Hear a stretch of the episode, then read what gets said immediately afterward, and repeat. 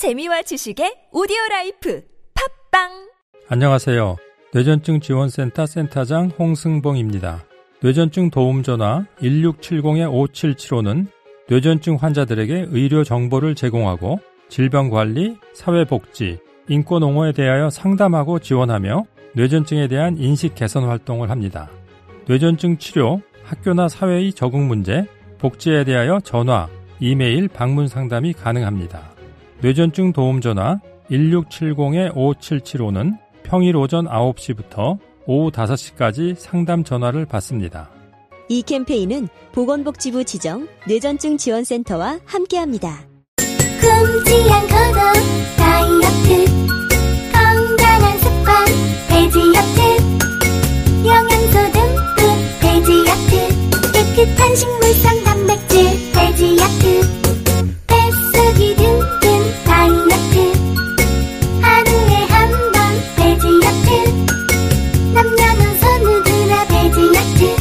맛있는 식물성 단백질 돼지야트 유닉 돼지야트. 얘들아 잘 들어. 이거 모르면 그냥 평생 못소리다. TPO스 더맨 전기 면도기가 2만원대다. 지금 쿠팡으로 가봐. 거기 로켓 배송인 건 알지? 더맨은 칼날 3개가 돌아간다. 밀착 면도에 피부보호 트리머로 구레나루 정리. USB로 충전하고 더맨 코털 정리기도 딸려와 더맨 사면 서비스로 파우치 손 세정제까지 이 정도 가성비는 세상에 없다 아 후기 남기면 선착순으로 어깨 안마기 받는다 TPO스 더맨 넌 오늘 득템이다 쿠팡 검색창에 더맨 꼭 검색해라 어제 먹은 술이 아직도 안 깨네. 요즘 누가 숙취로 고생해 숙취 해소제가 얼마나 잘 나오는데 먹었거든. 그래도 이 모양이야. 자 요즘 핫하다는 모닝 혁명 모닝 혁명? 숙취 해소는 기본이고 건강에 좋다는 노니가 들어있어 다음날 아침도 문제 없어 국내 기술로 개발된 제품이라 믿을 수 있다고 이제부터 술자리에는 모닝 혁명 꼭 챙겨야겠네. 술자리가 있다면 두 알로 간편하게 물과 함께 꿀꺽 편안한 아침의 혁명. 모닝 혁명.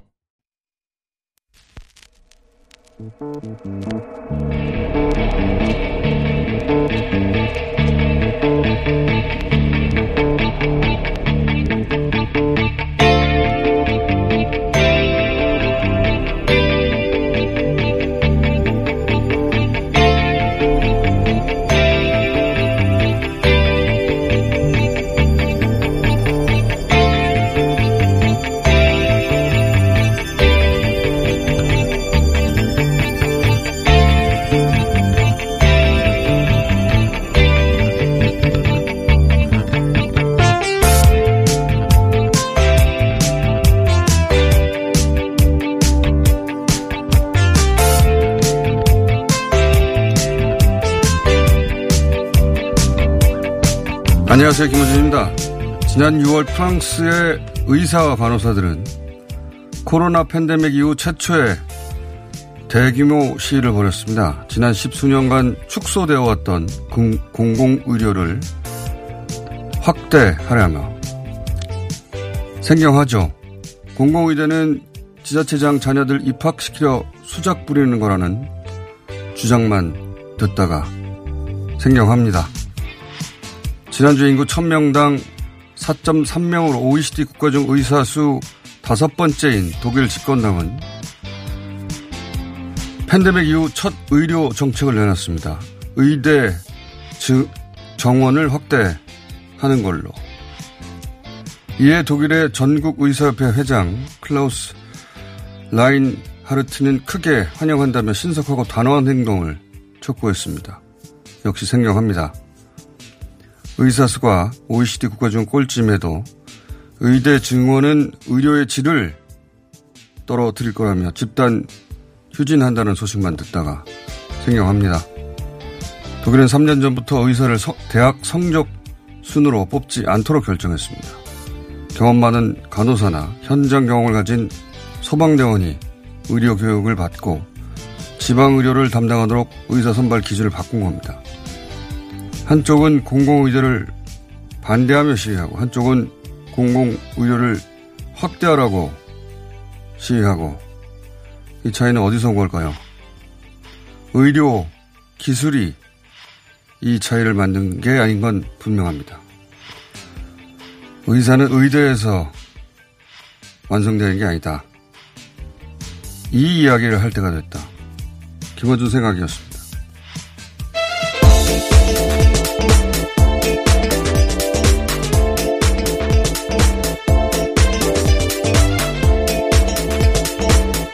TBS의 류밀입니다. 네. OECD 국가 중에 우리가 OECD 통계가 나와 있어요 사이트가 보면 예. 어 2.4명인데 꼴찌예요. 꼴찌인데 여기서 어 최근에 집단 휴진을 했던 양이 우리 한의사까지 포함해서 2.3명이거든요. 양이만 하면 어, 비교할 수 있는 나라가 없을 정도로 압도적으로 꼴찌입니다. 예. 숫자가 부족해요.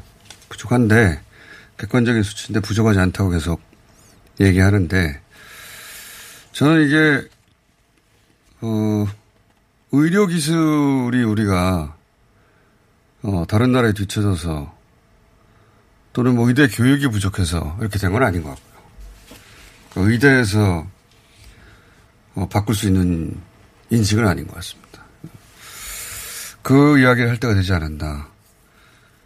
독일도 독일뿐만 아니라 다른 나라 독일이 이렇게 3년 전부터 의사를 성적순으로 뽑지 않도록 결정한 이유가 어, 독일도 이제 도농 도시와 어, 지방 혹은 농촌의 의료 격차가 있거든요 분명히 인구 밀도가 낮고 인프라가 부족하니까 거기 잘 안 가려고 하는 건 어느 나라나 마찬가지예요. 근데 이제 어, 그래서 공공의료를 확대해야 되고 어, 학생 수, 의대생 졸업생 수를 늘려야 한다는 건 전 세계가 마주하고 있는 현실인데, 근데 이제 프랑스나 독일이나 다른 나라들은 공공의대, 공공의대를 확대하라고 시위를 하고 있는 것이고, 예산의 문제니까 그게.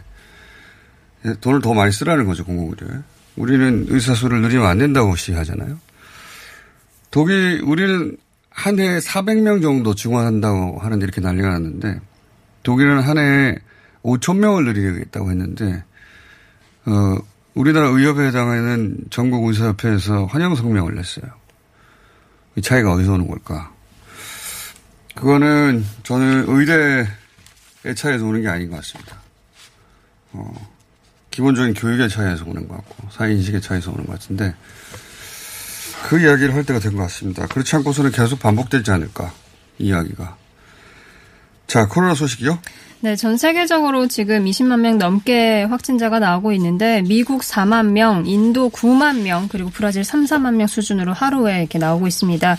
어, 인도의 누적 확진자가 420만 명이 넘어서면서 브라질을 역전해서 지금 전 세계 2위로 올라섰는데요. 그 가운데 우리나라는 이제 주말 동안 150명대 수준의 이제 지역 감염 발생자 어, 확진자가 나, 발생해서 어, 나흘째 100명대를 지금 어, 유지를 하고 있습니다. 그 2.5단계가 400명까지 올라갔던 숫자를 100명대로 줄이긴 했습니다. 확실하게. 아직 이 수치는 주말 수치라 최근 4일 연속으로 100명대인데 네. 어, 오늘 이제 확인하면 어, 일요일까지 발생한 숫자가 나오는 것이고 내일 화요일, 봐야 네, 되겠네요. 예. 내일 봐야 알겠네요. 오늘까지는 아마 100명대 확실할 것 같고 줄기는 확실히 줄었습니다. 자, 네, 교회랑 그리고 집회에서 계속해서 이 확진자가 나오고 있는 가운데 지금 10월 3일 개천절에도 이 보수 단체들이 서울에서 수천 명 규모의 집회를 하겠다고 지금 예고를 한 상황입니다. 물론 경찰은 집회를 금지를 했지만 어, 이들은 휴대전화를 끄고 모이자고까지 지금 주장을 하고 있습니다. 여기서 만든 그 포스터를 보면 휴대전화 오프라고 네, 써 핸드폰 있어요. 오프 이렇게 써 있습니다. 어, 이 정도 되면 테러죠, 테러. 휴대폰을 일부러 끄고 혹여 거기서 그 확진자가 나와도 동선을 알 수 없게 하고 책임 묻지 못하게 만들겠다는 네. 거 아닙니까? 어, 경찰에서는 당연히 불허할 텐데 문제는 이제 법원입니다. 아마 어, 이 금지 처분에 대해서 집행 정지를 법원에 물을 텐데 지난번에는 이제 법, 어, 허가해 준 거 아니겠습니까? 뒤집혔었죠. 예. 그래서 민주당의 이수진 의원 같은 경우에는 법원이 집행정지를 결정하고 거기다 대고 다시 항고를 하면 어 항고를 하더라도 일단 그 집행이 돼요. 그러니까 하던 걸 네, 하던 걸 계속. 하게 되는데 어, 이거 법을 바꿔가지고 방역기관이 중대하게 우려를 하면 일시적으로라도 그러니까 집회를 못하게 할 수 있다는 거죠. 그런 어, 법을 통해서라도 막겠다고 하는데 왜냐하면 법원의 결정은 지금은 최종적이라 어느 누구도 다시 뒤집을 수 없는 것이고 지난 집회도 법원이 허가하니까 경찰도 예 어떻게 할 수가 없었거든요. 이 집회를 다시 하게 한다는 거는 정상 정상이 아니죠. 정상 국가가 아니라고 봅니다. 그렇게 되면. 근데 지난번에도 됐으니까 이제 법을 통해서 그런 경우를 막겠다는 것이고.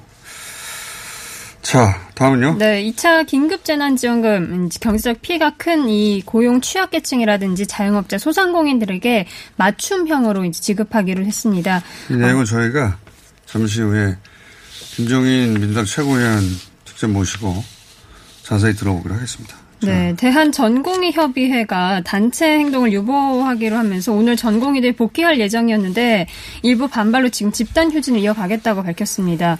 또 의대생들은 내일부터 시작되는 국가고시 아직 거부하고 있는 상황입니다. 지난주에도 얘기했지만 이번 사태를 보면서 한 가지 깨달은 게 의사사회의 리더십을 가진 사람이 거의 없는 것 같다라는 네. 말씀 드렸는데 어, 의협 따로고 전공이 따로고 그리고 의대생 따로인 것 같아요. 예. 듣기로는 유계 질서가 분명해서 상하관계가 확실하다고 들었는데 예. 누구도 어, 리더십이 없는 것 같다. 일단 의협에서는 어, 모든 걸 중단하고 재논의하는데 합의했단 말이죠. 근데 여기 전공의가 반발하더니 네. 전공의도 하루 지나서 어, 단체 행동을 유보하고 복귀하기로 결정을 했어요. 그랬더니 이제 대학생들이 반기를 든 거 아닙니까? 학생들이. 어, 그래서 학생들은 계속 이어가겠다고 하고 그러자 다시 전공의들이 반나절도 안 돼가지고 다시 뒤집었어요. 네, 뒤집어서 일단 유보. 어떻게 하겠다는 건지. 자, 이 사안도 역시 잠시 후에 짚어보겠습니다. 네, 추mit, 추mit 법무부 장관 아들의 그 당시 군 시절 특혜 휴가 의혹에 대해서 아들 성씨 측이 당시 진단서와 소견서를 공개를 했습니다. 아, 이건 이제 저도 관심이 없다가 최근에야 좀 자세히 들여다봤는데 이게 이렇게 된 사연이더만요. 어, 입대하기 한 1년 6개월 전에 무릎 수술을 받았어요. 삼성서울병원에서 무릎 수술을 받고 어, 6개월, 1년 6개월 정도 후에 카투사에 입대를 합니다. 그러다가 어, 그로부터 다시 또 6개월 후에 다시 재수술을 재발이 해서 예, 재발해서 받아요. 네.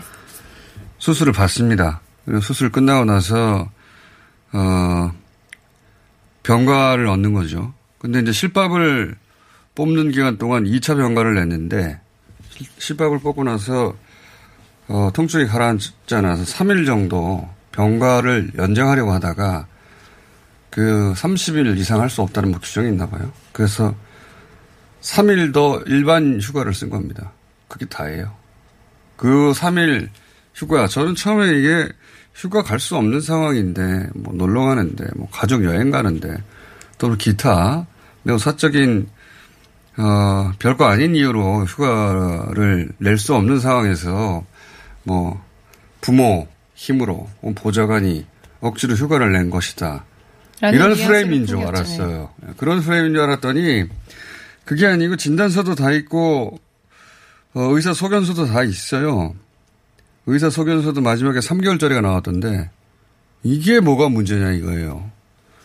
제대로 언론이 보도하지 않고 있는데 타, 하지 않고 있는데 타임라인을 봤더니 아무 일도 아닙니다. 예, 이 사안도 저희가 따로 한번 자세히 다루겠습니다. 그냥 입대 전에 무릎, 수술을 받고 군에서 재발했는데 수술을 받은 이후에 실밥 뽑고 다시 수술하고 실밥 뽑는데 3일 더 연가를 냈다. 그걸 병가로 하려고 했는데 그게 안 돼서 연가로 바꿨다. 이거예요. 야. 아마도 이제 공수처 문제도 있고 내년 서울시장 후보군으로 거론되니까 그 전초전 성격으로 야당에서 제기하는 거겠죠. 오늘 여기까지 하겠습니다. TBS의 비밀이었습니다. 홍대리 오늘 차 안 가지고 왔네? 음, 서울시 승용차 마일리지로 갈아탔거든. 승용차 마일리지? 서울시에서 자동차 운행 거리를 줄이면 포인트를 주는데 현금처럼 써도 되고 영화 보거나 책도 사고 자동차세 같은 세금 내는 데도 사용할 수 있다고. 오, 운행 거리를 줄인 만큼 돈이 되는 거네. 김대리도 얼른 가입해. 2020년 7월 9일부터 서울시 승용차 유일제 혜택이 종료되고 승용차 마일리지 제도로 운영됩니다. 미세먼지와 온실가스도 줄이고 혜택도 받는 서울시 승용차 마일리지에 많은 참여 바랍니다. 자세한 사항은 120 다산 콜센터로 문의하세요. 이 캠페인은 서울특별시가 함께합니다.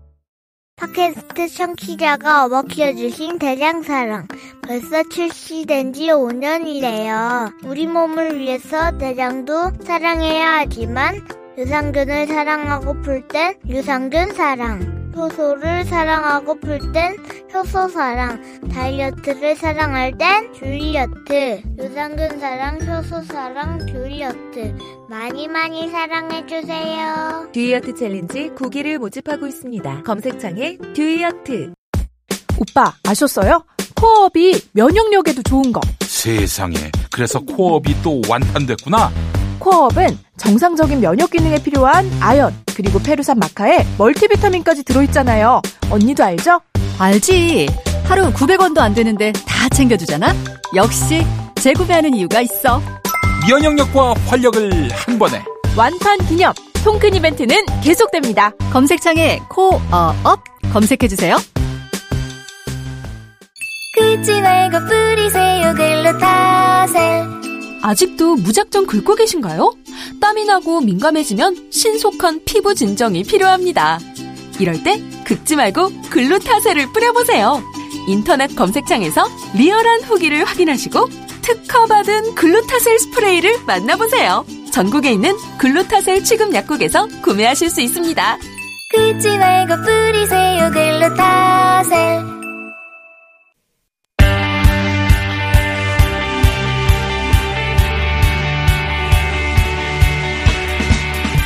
하루로 집회 여파가 아직도 이어지고 있는데 10월 3일 개천절 때 휴대폰을 끄고 집회를 하자는 이야기가 또 나오고 있죠. 이 문제 짚어보겠습니다. 김경수 경남도지사 연결되었습니다. 안녕하세요, 지사님. 네, 안녕하세요. 예, 저희가 지사님을 다시 연결한 이유가 휴대폰을 끄고 참석한 사람의 추정치 추계가 경남도에서는 지난번에 있어서 예. 다시 연결했는데 대략 어느 정도 숫자였죠? 전체 참석 몇 명의 휴대폰을 끄고 참석한 사람 추계가? 이제는 거의 다 파기됐는데요. 예. 전체가 1,878명이고요. 예.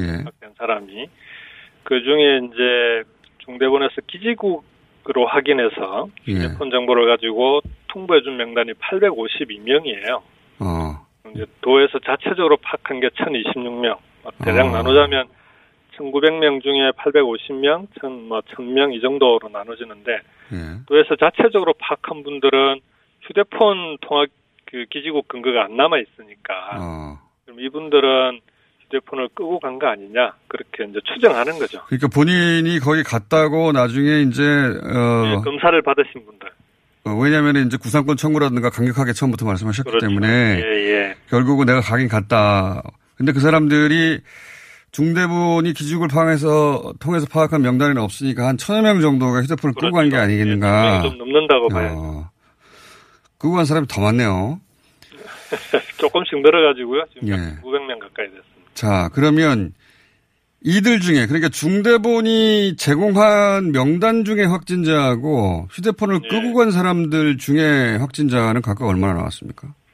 우리가 이제 전체 강화문 집회 관련 확진자가 이제 21명인데요. 예. 그 중에서 이제 7명이 참석자고 예. 14명이 접촉자인데 예. 참석자 7명 중에서는 5명이 이제 도에서 자체적으로 파악한 핸드폰 정보가 없는 분들이고 아, 나머지 2명이 이제 중대본에서 통보해 준 분들입니다. 오히려 중대본 휴대폰을 켜고 간 사람보다 끄고 간 사람 중에 예. 확진자가 더 많네요. 그렇죠. 예, 예. 아하. 이들이 또 어, N차 감염도 일으켰을 거 아닙니까, 그죠? 그렇죠. 그렇게 해서 이제 총 21명까지 됐는데 21명 확진자가 나온 것도 나온 건데요. 이제 그, 그 중간에 이 접촉자들이나 이런 걸 이제 검사하느라고 예. 어, 수천 명씩 검사들 검사를 그러니까요. 하고 예 그 다음에 이제 뭐 구상 청구하고 이로 인한 이로 인해서 여러 가지 방역 과정에서 이 부담 부담을 주거나 무리가 발생한 부분이 꽤 많습니다. 그렇겠죠. 이 숫자를 파악하기 위해서는 수천 명씩 검사를 했을 테니까요. 예. 예 예. 그러니까 지금 결과적으로는 휴대폰을 끄고 갔던 사람이 더 많고 그리고 예. 끄고 갔던 사람들 중에 확진자 비율이 더 높고 예. 경남도는 최소한 그러네요. 예, 예. 그렇게 좀 확인이 됐습니다. 지금까지도 연락이 안 된 사람이 있습니까? 이 1878명 중에 9명 남았습니다. 아홉 명. 9명 중에 이제 연락이 안 되는 사람, 전화기를 아예 끄고 있는 사람은 한 명이고요. 아, 나머지 8명은 연락은 되는데 6명은 검사를 거부하고 있고 2명은 뭐 이제 전화 전화기 신호는 가는데 받지 전화를 않고. 안 받고 있고. 아, 그러니까 아예 연락이 안 되는 사람 한 사람이고.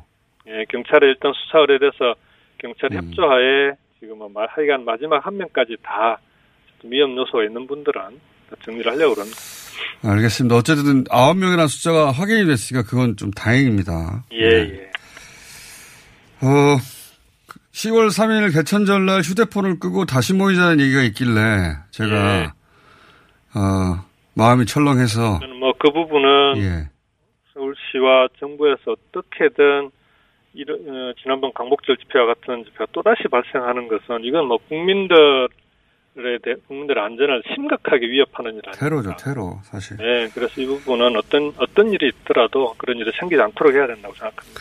알겠습니다. 끊기 전에 한 가지만 오늘은 이 예, 얘기 하려고 전화드린 건 아닌데 예, 어, 1차 재난지원금 때 이 논쟁에 같이 참여하셨던 분이기 때문에 한 가지만 여쭤보자면 최근에 이제 2차 관련해서 여러 가지 말들이 많지 않습니까? 예. 예, 어, 지금 당의 결정과 또 다른 지자체장들의 생각이 다른 부분도 있고 뭐, 이- 뭐 대표적으로 이재명 지사는 좀 생각이 다르고 지사님은 이 그 두 번째 재난지원금 관련해서 입장이 어떠십니까? 음, 제가 이제 첫 번째 제안을 할 때는 그때는 우리가 한 번도 경험해보지 못했던 상황이잖아요. 예. 그래서 뭐 속도 문제라든지 사각지대가 발생하는 문제, 그 다음에 이제 선별을 하게 되면은 소득 역전 현상이 생기니까 그 지점에서는 그것 때문에 빨리 신속하게 보편적으로 지급하자고 그랬는데 이번에는 이제 1차 때 경험이 어느 정도 많이 쌓인 상황에서는 지금은 뭐 보편이나 선별이나 이런 논란 자체를 벌일 겨를이 없다. 오히려 빨리 뭐든지 결정하고 왜냐하면 양쪽 다 장단점이 있거든요. 네. 빨리 노- 빨리 결정하고 어, 그 결정을 했을 때 생길 수 있는 문제점들을 보완하는 방향으로 가야 된다고 생각합니다.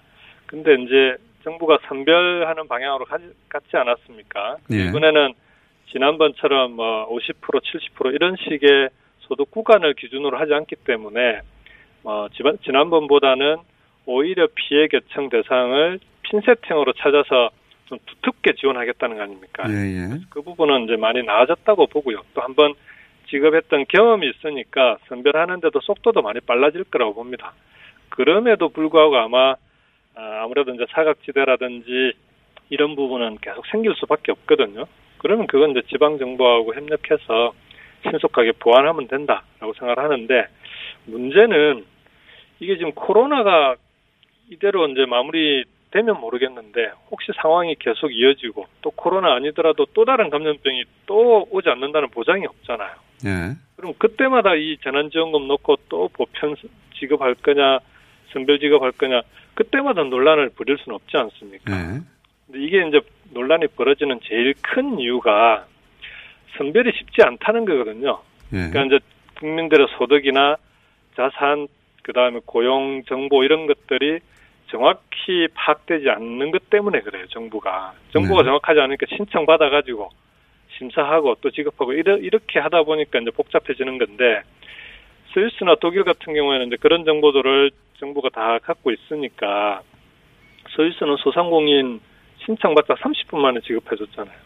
독일은 어, 신청받은 뒤에 3일 뒤에 다 지급해주고 일단 선 지급해주고 뒤에 검증해서 이제 잘못 나간 건 환수하고 했는데 우리도 이제는 국가 시스템을 좀 바꿔야 되는 거 아니냐 이게 논란을 벌이고 있을 때가 아니라 오히려 소득과 자산 파악 시스템을 정비해서 통합 관리 시스템으로 정리를 하고 그렇게 해서 이제는 어떤 상황이 생기더라도 적절하게 필요한 분들에게 늦지 않게 바로바로 지급될 수 있는 그런 이제 구조 개혁의 계기로 삼는 게 맞다 지금은. 알겠습니다. 취지는 그러니까 어, 이번 맞춤형은 뭐 50% 하위 구간으로 주는 게 아니고 핀셋으로 하는 거니까 이 방안에는 동의하시고 그리고 이참에 소득자산 파악 시스템을 정비해서 이런 논란을 반복하지 말자. 예, 그러니까 코로나 상황에서 보면은 투명성이 이제 국민의 안전을 지킨다라는 게 증명이 됐잖아요. 알겠습니다. 이제는 이런 투명한 사회를 만들어야 공정한 나라가 나라를 만들 수가 있어요. 이런 논란을 부리지 않고. 알겠습니다. 시점 여기까지 듣겠습니다. 감사합니다. 네, 고맙습니다. 김경수 경남도지사였습니다.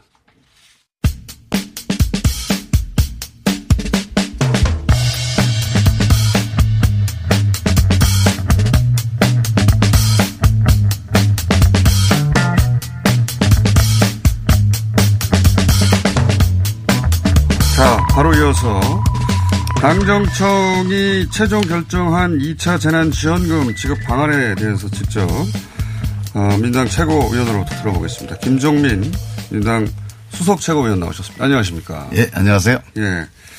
지난번에 한번 나오셔서 잠깐 얘기하셨는데 이제 결정이 됐으니까 예.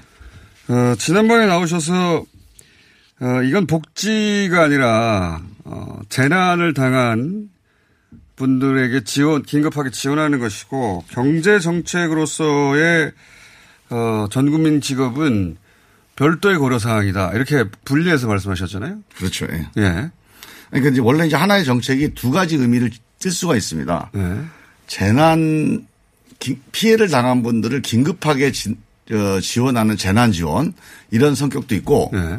그 성격이 동시에 경제 정책 즉 경기를 진작시키는 효과도 거- 가져올 수 있는 거죠. 예. 두 가지가 있는데 그 방식에 따라서 어느 쪽의 효과를 더 많이 거둘 수 있느냐 이게 좀 차이가 있는 거죠. 지금 방점은 소위 맞춤형이라고 하는 건 일단 어, 소상공인이라든가 이번에 특히 피해가 큰 그분들 그 계층에 집중 지원한다. 그래서 코로나에 직접적인 피해를 당한. 근데 이게 지금 코로나 상황이 실제로 대한민국 전체를 되게 우울하게 만들기도 하고 힘들게 만들기도 하지만 특별히 어떤 계층에 대해서는 직격탄을 지금 주고 있거든요. 그래서 이제 그런 부분들에 대한 피해를 지원하거나 피해를 최소화하는 이런 대책이 또 강하게 필요한 상황이죠. 그러면은 지난번에는 전 국민을 대상으로 해서 아무런 구분 없이 줬다면 네. 이번에는 뭐 그리고 지난번에는 하- 소득 하위 70% 이런 식으로 구분했는데 이번에는 하위 70% 이렇게 구분하는 게 아닌 거죠. 등급을 나누는 게 아니고 등급을 나누는 게 아니고 네. 필요한 예를 들면 우리가 어떤 사고가 났어요. 큰 사고가 나서 여러 사람들이 다쳤는데 네. 그 중에서 피가 나고 다리가 부러지고 이런 긴급한 사람들은 우선 이송을 음. 하자는 거고 나머지 좀 덜 다친 분들은 조금 천천히 하자. 그래서 일단 지금 꼭 필요한 사람이 누구냐를 정하는 게 지금 되게 중요한. 어떻게 정해지고 있습니까? 그래서 일단은 뭐 제일 중요한 자영업자, 게 소상공인 이번에 이 이제 거리두기로 통해서 예. 지금 이 피해 핵심이 거리두기거든요. 예. 이게 무슨 뭐 무슨 뭐 그 수해라든가 예. 뭐 이런 한해 이런 게 아니고 어 실제로 거리두기 때문에 생기는 이제 경제적인 어려움인데 어제 MBC 보도에 따르면 그 8월 초하고 8월 말을 비교했더니 어, 한 25% 이상 그 매출이 줄었더라고요 소상공인들이. 예. 많이 줄고 경우에 따라서는 아예 이제 영업 활동이 중지되는 경우도 많이 있고요. 그게 네. 대부분이 이제 그래서 거리두기로 생기는 소상공인들, 자영업자분들 이분들이 직격탄을 맞았어요. 그래서 음. 이분들 그다음에 또 하나는 특고 이른바 이제 특수고용 예. 노동자들 그렇죠. 뭐 이제 학습지 같은 게 뭐 이동의 학습지 교사분들이라든가 프리랜서라든가 그 이런 분들 같은 경우는 아예 이제 월급 타는 이런 직장인들하고 비교해 보면 엄청난 이제 그 피해를 입은, 입은 상태가 어려움에 처해 있으니까 음. 이런 분들을 대상을 특정을 해서 좀 후하게 예를 들면 전 국민 지급을 하게 되면 우리가 한 뭐 20에서 30만 원 정도 1인당 나눠주는 게 되는데 예. 지금은 예산 규모로 하면 15만 원 정도밖에 안 됩니다. 1인당. 전체 다. 네. 그런데 이제 이렇게 특정하게 피해가 큰 분들을 대상으로 할 경우에는 많게는 한 200만 원 정도까지 1인당 나눠줄 수가 있어서 뭐 이걸로 이제 피해가 다 보존되지는 않습니다만 하여간 어려움을 특 특별히 어려운 분들을 함께 가자. 우리가 대한민국이 당신들과 함께 하고 있다. 이런 연대성을 전달하는 그런 의미는 있을 것 같습니다. 1차하고 다른 점은 그때 논의는 하위 어디서 끊을 것이냐였다면 그렇죠. 이번에는 하위 50% 이런 게 아니고 어, 특정 업종 예. 예. 핀셋으로 지원하겠다. 그렇죠. 맞춤형으로 네. 맞춤형으로 집중해서 지원하자는 건데 여기도 이제 문제가 있는 게 이 이른바 사각지대 네. 예상 못한 사각지대가 반드시 생깁니다. 그렇겠죠. 이걸 어떻게 하면 최대한 보완하느냐가 상당히 중요한 우리 정책적인 그 노력이 필요한데. 선별 기준은 어떻게 만듭니까, 근데? 그건 이제 어 현재 그 사회적 거리두기 로 인해서 예. 경제적으로 경제 지금 이 순환이 완전히 바뀌었잖아요. 예. 여기에서 문제가 되는 계층들 다 조사를 합니다. 예. 그래서 어떤 계층이 또 어떤 직업군이 얼마만큼 피해를 입느냐 이런 것들을 쭉 이제 좀 그 확인하면서 그런 거 현장을 중심으로 해서 그런 선별하고 선정하는 시간이 오래 걸려서 지난번에도 네. 신속히 지급하는 게 중요하니까 그건 조금 음, 사실하고 다르고요. 우리가 지난 1차 때 예. 전국의 대부분의 지방자치단체가 이런 특별히 어려운 계층을 상대로 해서 지급을 했어요. 어. 그래서 그때 자료들이 쭉 남아 있습니다. 한번 해봤기 때문에. 네, 거기에다가 플러스 알파 해서 최근 상황들을 좀 분석을 하면 예. 어, 괜찮고요. 그 다음에 이제 또 하나는 실제로 이제 집행을 하게 되잖아요. 예. 집행을 하면서 또 보완을 좀 하면서 이 사각지대를 보완하는 이런 대책도 좀 병행을 해야 될 거다 이렇게 생각합니다. 이게 이제 추경이 국회에서 통과되면 그러면 지급까지 얼마나 시간이 소요가 될까요? 이제 추경이 문제죠. 예. 국회에서 추경이 통과된다는 예. 전제하에 전 국회 통과되면 바로 집행할 수 있도록 준비를 해서 늦어도 하여간 추석 이전에는 추석 이게 돈이 돌아갈 수 있게 네. 그렇게 해야 되겠다는 게 기본 방침입니다. 그러면 또 한 가지요. 네. 그 지난번 이제 지난주에 나오셨을 때 이거는 이거고 전 국민에게 경제 정책으로서 경기 진작을 위해서 네.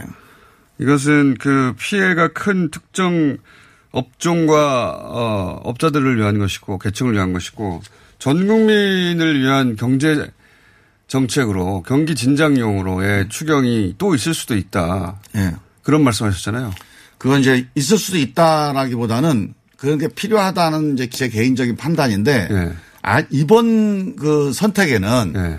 그 전 국민 지급을 일단 어 하기 어렵다고 이제 판단한 거죠 정부에서 이번에는 이제 그렇게 네. 가는 건데 이게 그러니까 올해 안에 또 있을 수도 있는 겁니까? 지난번 제가 말씀은. 보기에는 네. 코로나 상황에 대한 네. 정부의 대응이라고 하는 게 이번으로 끝날 거라고 생각하는 거는 조금 오산일 것 같아요. 더 있을 수도 있다. 그리고 만약에 이제 그 이후에 된다면 네. 저는 이 전국민 지급을 뭐 전국민 지급이 반드시 필요하다. 이게 우리 상황을 돌파하는데 무슨 이게 특효약이다. 이렇게 생각은 안 해요. 네. 하지만 전 국민 지급이 특히 경제 경기 진작이라고 하는 정책이 꼭 필요한 그런 때가 올 수도 있다. 또 그런 때가 된다면 재정 부담이 되는 건 사실이지만 네. 그런 재정 부담이 되더라도 지금 워낙 상황이 어려우니까 그런 선택을 해야 될 수도 있다. 이런 좀 개방적인 자세를 가지고 이 재정 당국이 이 문제를 좀 바라봐야 된다 이렇게 보고 있어요. 그러니까 추경을 꼭 하겠다라기보다는 다시 전 국민 지급이 있을 수도 있다. 그건 여러 예정돼 있지는 않죠. 예정돼 있지는 않지만 그건 열어두고 가겠다는 게 당의 입장입니까? 당의 입장은 아니고 제 개인적인 네, 입장이세요? 개인적인 생각인데 네. 이, 이 문제를 당에서 토론을 많이 했습니다. 네, 그런데 이제 우리 이제 공장장님 말씀처럼 우리 당의 입장으로 이걸 딱 내놓으면 좋잖아요. 조만간 검토하겠습니다. 근데 이거는 이 상황과 연동돼서 어떤 판단을 해야 되는 거라 앞으로 어떤 상황이 지금 어떤 약속을 하거나 우리가 입장으로 음. 정리하기에는 좀 내가 보기 좀 위험한 그런 음. 선택이어서 당의 대체적인 뭐 최고위원들이나 당 대표의 의견 어떻습니까? 다시 한번 추경을 통해 전 국민 지급도 가능하다. 근데 이게 지금 빚내서 전액 지금 국채로 지금 추경을 하는데 네. 조만간에 또 추경을 하겠다. 그리고 이제 이번에는 또 이제 본 예산이 얼마 안 남았잖아요. 네. 그래서 추경보다는 본 예산 과정에서 코로나 예산을 어떻게 짤 거냐 네네. 이런 쪽으로 우리 논의가 좀 어. 발전돼 나갈 것 같아요. 알겠습니다. 마지막 한 가지만 더 네. 보자면 이제 1차를 전 국민 지급했다 보니까 더더욱 그런 건데 네. 2차 그 관련해서 1차 때도 뭐 당내 논란이 많이 있었습니다. 여러 가지 견해들이. 어, 이번에도 이제 의견이 다른 지자체장들도 있고 의견을 표명하는 뭐 이재명 지사처럼 지자체장도 있는데 이 당내 논의 논란에 대해서 어떻게 보십니까? 지금 여러 가지 의견이 있고 또 주장이 있는 거는 자연스러운 일인데요. 이게 되게 중요한 게 지금 코로나 상황이라고 하는 게 방역도 그렇지만 경제 위기도 처음 겪어보는 거예요. 처음 경험해보는 상황입니다. 그러니까 우리가 처음 가보는 길을 가는데 이 길이 아니면 우리가 낭떠러지다. 이렇게 주장하면 안 돼요. 그러니까 우리가 이 처음 가보는 길이기 때문에 여러 가지 경우의 수를 여러 가지 지혜를 모아서 선택을 하면 힘을 모아서 같이 가고 또 가봤더니 이런 문제점이 있다고 보완하고 지금 우리 정은경 본부장이 방역 대응을 그렇게 해오고 있어요. 이게 진리다. 이게 뭐 확실한 길이다. 이렇게 해서는 이 상황을 우리가 헤쳐나갈 수 없으니 이 문제 경제 위기에 대해서도 의견이 갈리고 서로 주장하는 바가 다를 수는 있, 지만이 길이 아니면 다른 길은 잘못된 길이다. 절대 이런 논쟁으로 빠지면 안 됩니다. 그래서 저는 맞춤형 지원이든 또는 전 국민 지급이든 이 두 가지 카드가 어떻게 효과성을 발휘할 것이냐에 대해서 조금 더 개방적이고 조금 더 열려있는 논의를 해나가면서 또 복합적인 선택을 하는 그런 방향으로 우리 전체적인 당의 논의가 가야 되지 않을까 그렇게 보고 있어요. 여기까지 하셔야 될 것 같습니다. 자, 민주당의 수석 최고위원 김정민 의원이었습니다. 감사합니다. 예, 감사합니다.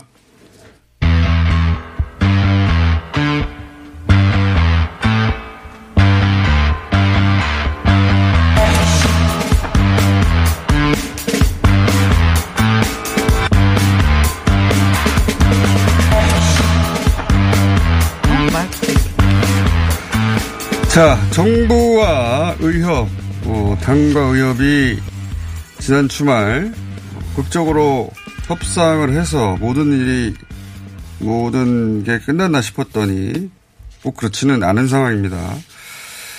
자, 직접 합의를 이끌어낸 민주당의 한정의 정책위원장 모셨습니다. 정책위 위원장. 정책위 의장. 예, 죄송합니다. 모셨습니다. 안녕하십니까? 안녕하세요. 한정혜입니다.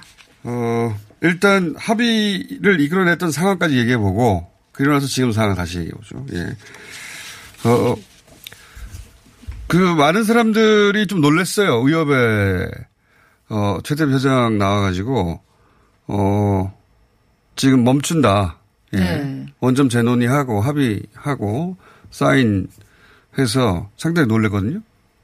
이거 어떻게 그게 이루어졌습니까? 일단 그 생각해 보시면 이제 9월 1일 날 복귀를 조금 해보면 9월 1일 날 제가 최대집 그 의협 회장님과 예. 의학 회장님을 두 분을 이제 국회에 모셔서 예. 얘기를 했고 아, 그때 제가 얘기했던 게 어, 원래 합의를 정부화 했었는데 원래 예. 합의를 정부화 했었는데 어, 전공의들이 반발했던 이유는 처음에는 과연 정부가 이것을 담보할 수 있느냐였습니다. 그 합의에 정부를. 대해서. 그래서 예. 제가 그 당시 대전협 그러니까 전공의들을 만나서 국회가 보증을 해준다. 예. 정부와 합의한 것에 대해서 더 이상 진도 나가지 아니하고 합의상을 지켜주겠다라고 했는데 법안으로 만들어질 일인데 그렇습니다. 법안은 국회에서 통과되고 더군다나 상임위는 어 보건복지위. 예, 복지위인데 네, 복지위에 이제 위원장이 오셔서 직접 얘기했으니까. 네, 얘기를 예. 했기 때문에 이제 그렇게 될 거라고 생각했는데 그날 전공의들이 투표를 해서 네. 다시 이제 뭐 어, 파업을 지속하는 것으로 1차적으로 잠정 합의했다가 다시 전공의들이 정부를 믿을 수 없다고 그래서 계속 이어졌죠. 예. 그렇, 그렇습니다. 정부를 예. 믿을 수 없다고 해서 저와 아, 보건복지 어, 위원장과 그리고 이제 각 병원장들이 예. 합의를 한 것을 전공의들에게 내밀었고 그걸 가지고 전공의들이 29일 날 저녁에 또 투표를 했었는데 여기서 또 이제 부결이 되어서 계속 네. 진료 거부를 지속한다라고 된 거죠. 1차로는 진료 거부를 중단한다고 결정됐다가 우리가 잘 이해할 수 없는 이유로 다시 이어가는 걸로 다시 뒤집혔죠. 예. 그 당시 그랬죠. 예. 그래서 진료 그 거부는 그 지속되고 있는 상황이고 예. 저도 얘기를 좀 예. 하도록 네. 빨리 해주시오.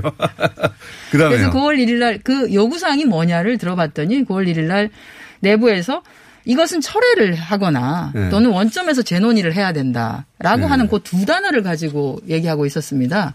그래서 어, 정부가, 그러니까 정부도 그렇고 모든 가능성을 열어놓고 국회도 모든 가능성을 열어놓고 논의를 시작하겠다고 했는데 제가 대전협 식구들을 전공의들을 만났을 때 모든 가능성을 열어놓는다는 것 자체가 네. 아예 처음부터 논의를 시작한다는 거다. 국회는 구조가 그렇게 되어 있으니까. 그러니 네. 걱정하지 않아도 된다고 했는데 이제 그분들은 그 단어 원점에서 재논의 또는 철회 이거 해야 된다고 고집을 부리셔서 그러면 그때 어, 최대집 회장과 의학 회장을 이제 모시고 그 단어를 써주겠다. 원점 재논의. 예, 원점 재논의. 철, 철회는 불가능하다. 아니 이게 네. 뭐가 결정이 돼가지고 이제 이루어진 건 모르겠는데 그렇죠? 그리고 국회를 통과해야 되는데 어떻게 그렇죠. 철회가 이루어집니까? 철회도 안 되고요. 그리고 네. 이제 그때 제가 부탁을 드렸던 게 정부에다가 그걸 요구하지 말아라. 정부는 그럴 권한이 없다. 왜냐하면 네. 결국은 이게 국회에서 논의를 해야 되는데 맞습니다. 왜 네. 자꾸 정부에다가 철회를 하라 그러고 정부에다가 원점 재검토를 하라고 하느냐. 이 철회 그러니 의미가 중 모든 걸 다 중지하고 가만히 있으라는 얘기입니까? 아, 그렇습니다. 철회라고 하는 것이 중 아니, 저희 논의는 해야 되는데 원점에서 그들의 뜻도 반영하고 다른 주체들 뜻도 반영해서 대논의하면 되는 건데. 그렇습니다. 그 다, 국어의 문제였던 것도 있네, 일부. 그 뭐. 단어에 네. 단어를 어떤 단어를 써달라라고 하는 음, 그 단어가 들어가야지만이 확실하겠다라고 하는 걸 보면 이제 뭐 알겠습니다. 합의를 할 때는 되게 그런 것에 조금 예. 뭐 천차를 그러니까 하게 되죠. 아무것도 하지 말라는 게 철회일 수 있는데. 네.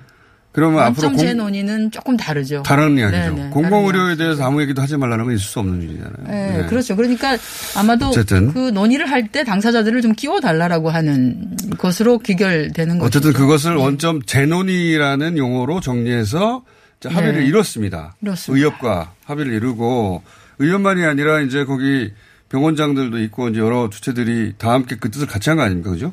음, 그렇습니다. 의협, 네. 의협이, 어, 지금 되게 대한의사협회가, 아, 그 의료계의 의사들로 구성된 의료계의 대표성을 가진, 즉 다시 말해서 합의권을 가진 것으로 그러니까요. 위임이 되어 있, 기 때문에. 법적으로 유일한 네네. 진행단체니까. 그것도 제가 확인을 했었습니다. 9월 네. 1일 날.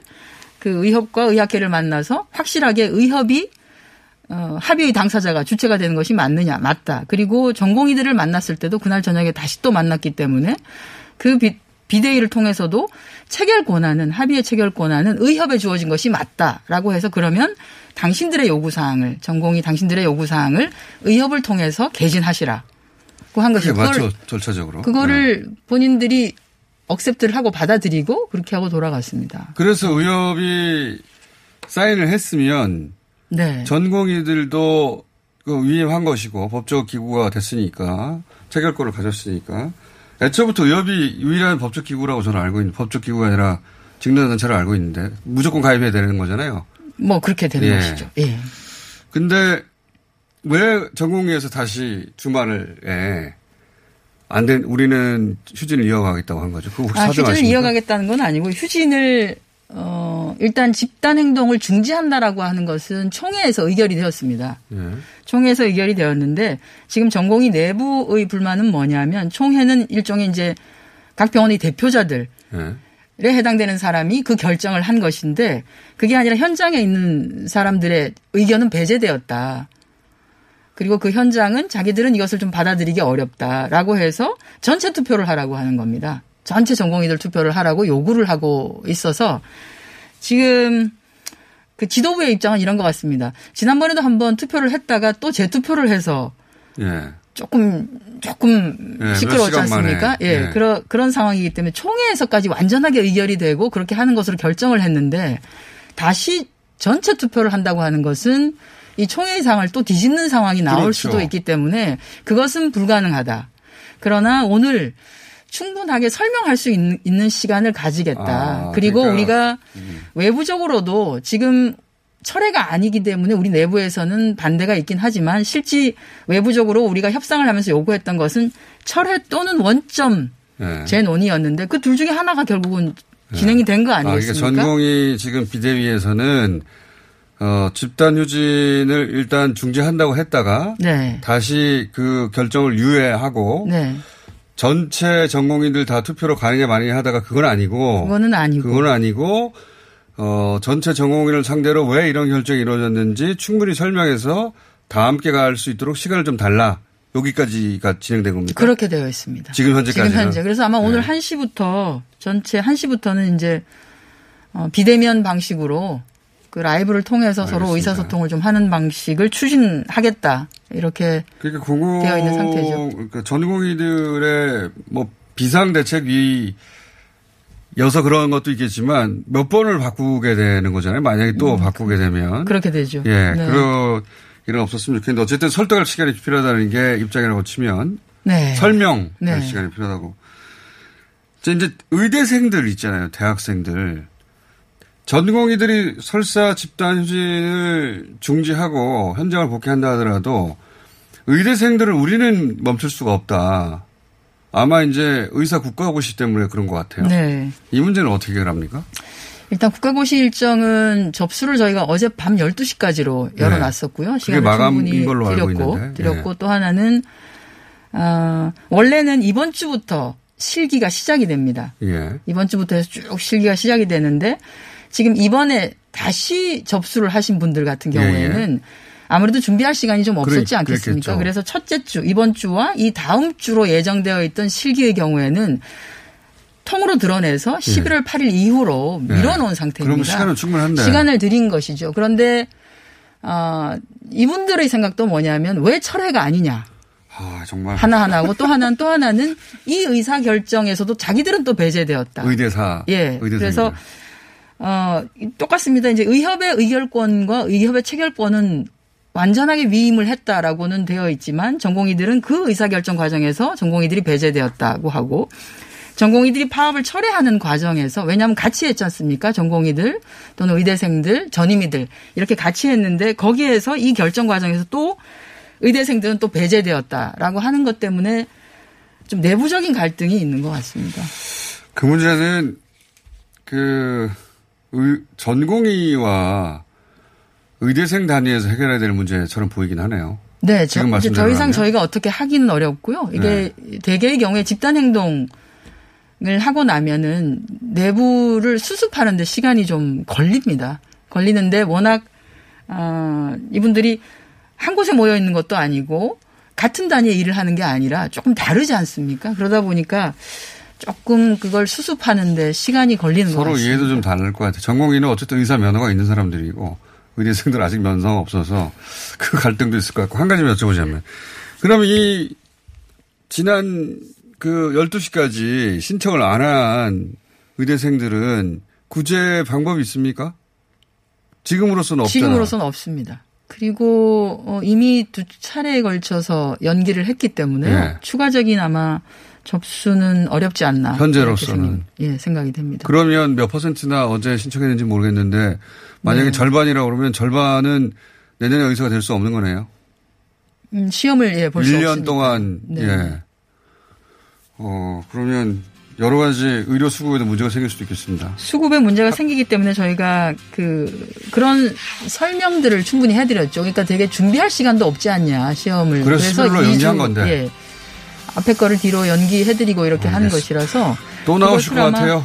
아 그런가요? 아, 오늘 여기까지 하겠습니다. 한정혜 의원이었습니다. 감사합니다. 고맙습니다.